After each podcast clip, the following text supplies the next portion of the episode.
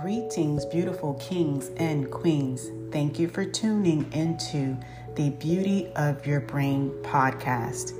Good morning. Today is Wednesday, August 9th. Thank you for joining me for Mornings with Jesus.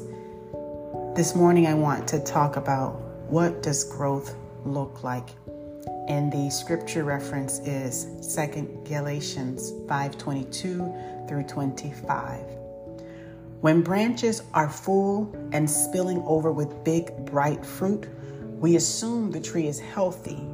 We may not be able to see the quality of the soil, and we probably didn't witness the tree being fertilized or pruned. But looking at its boughs and seeing the evidence of steady growth and the regular maintenance, Likewise, fruit in our spiritual life indicates health and maturity in a believer.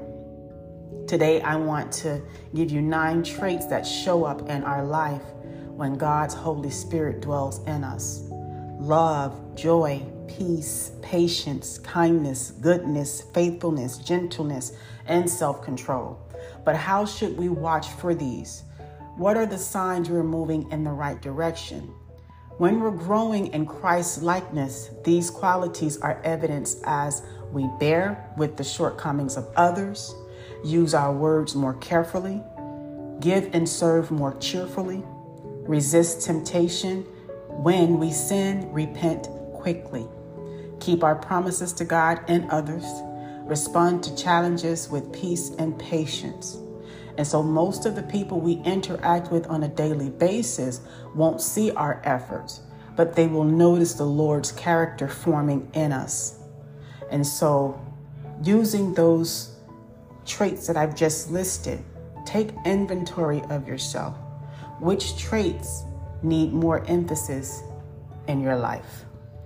I thank you for joining me here in this space. Please join me back here tomorrow at 10 a.m. Eastern Standard Time for Mornings with Jesus.